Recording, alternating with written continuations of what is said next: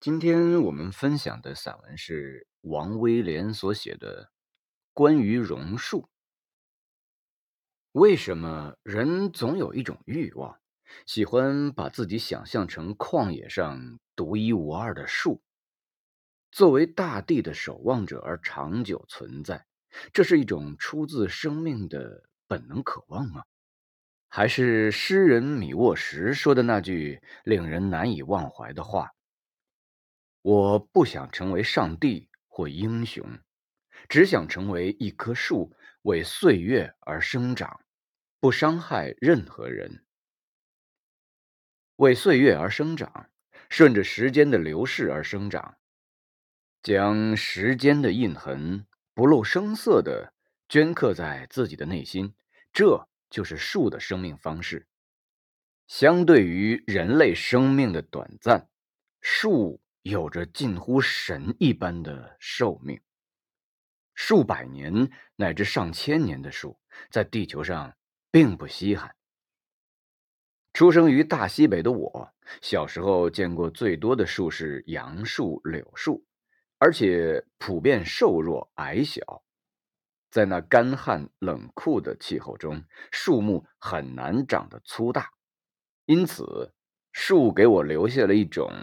脆弱的印象，在来南方之前，我似乎是没有见过榕树的，因而初来南方，对榕树的印象极深。岭南路边最常见的树便是榕树了，榕树似乎轻轻松松就能把自己变得格外粗大，而且还长出那么多根须。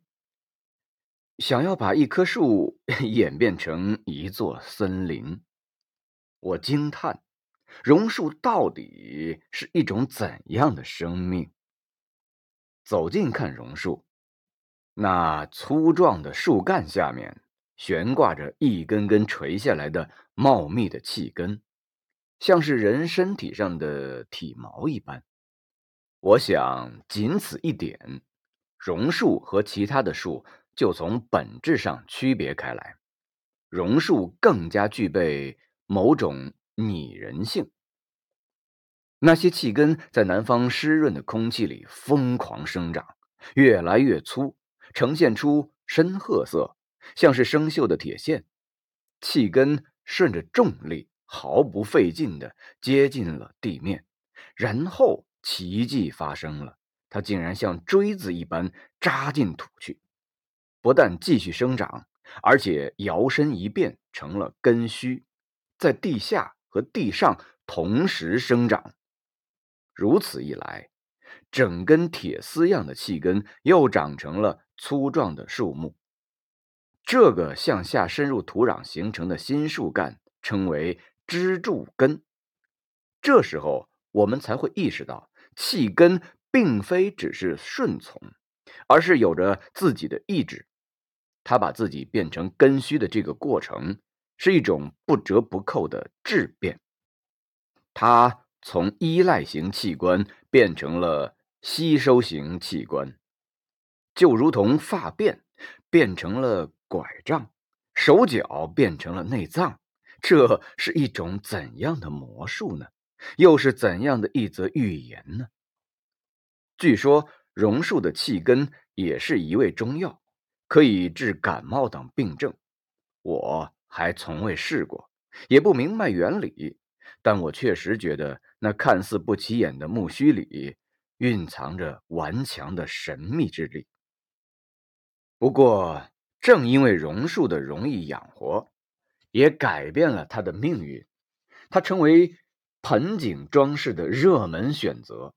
它被安置在花盆里。然后设计修剪成各种各样的形状，为了保持这种形状，还得定期修剪它那些快速冒出的枝叶。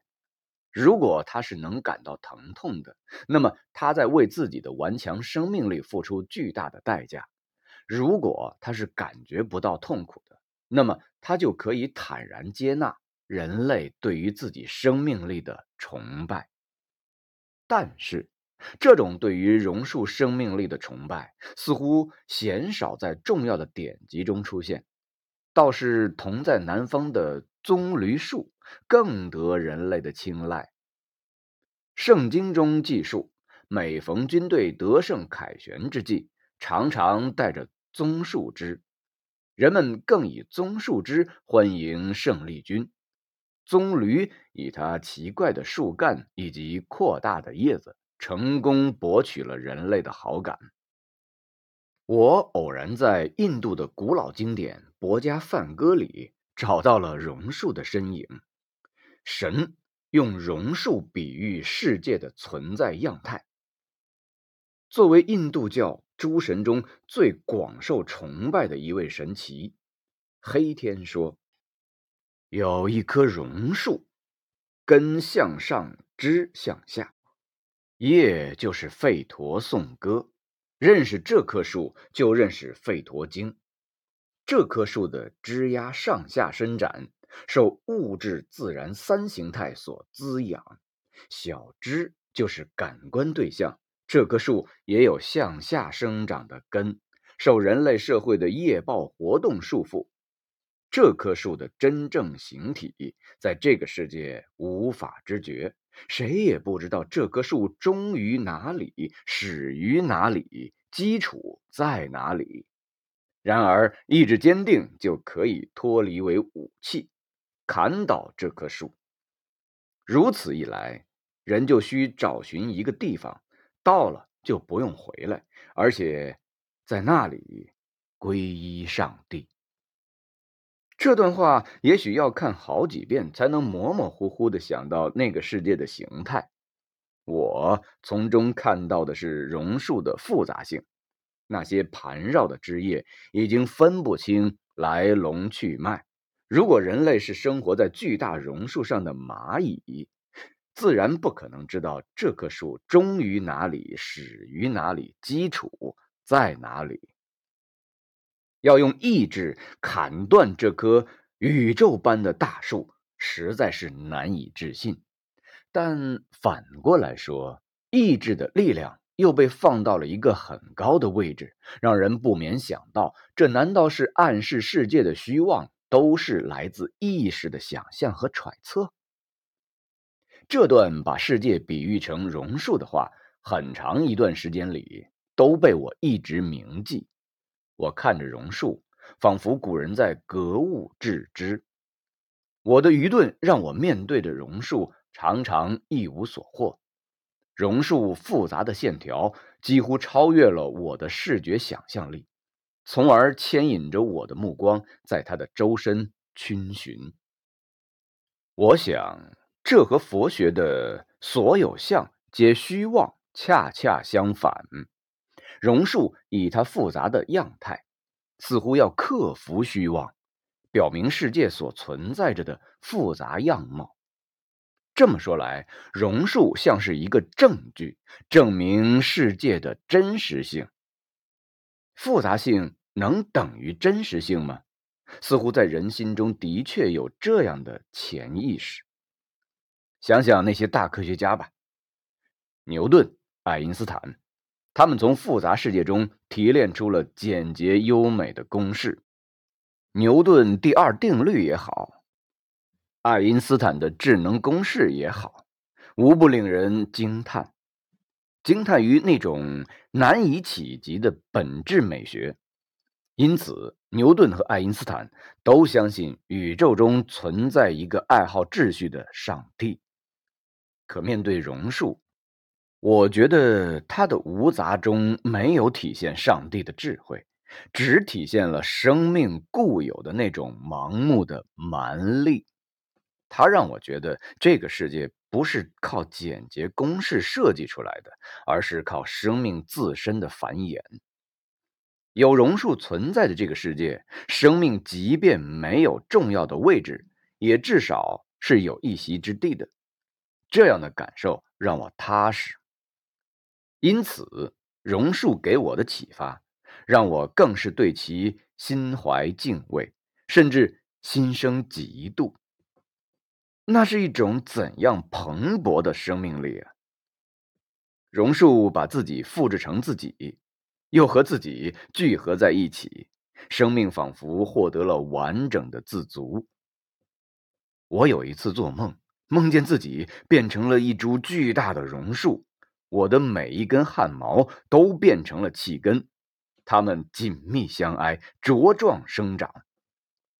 我的躯体由此也开始无限延伸，有种覆盖万物的气势。我第一次觉得自己是如此恢宏有力。